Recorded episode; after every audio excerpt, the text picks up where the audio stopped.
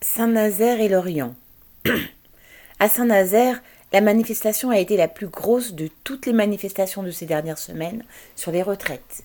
Même la police a dû le reconnaître, qui a compté 15 000 manifestants dans cette ville de 70 000 habitants.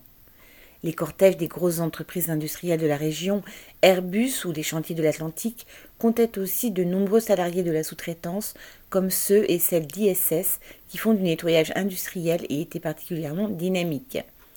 À Lorient, avec plus de 18 000 personnes dans la rue, on a battu tous les records avec les travailleurs de la fonderie de Bretagne, Gerber, de la santé, de l'agroalimentaire et un autre cortège partant du port de Lorient avec les travailleurs de l'arsenal, des magasins de marée, etc.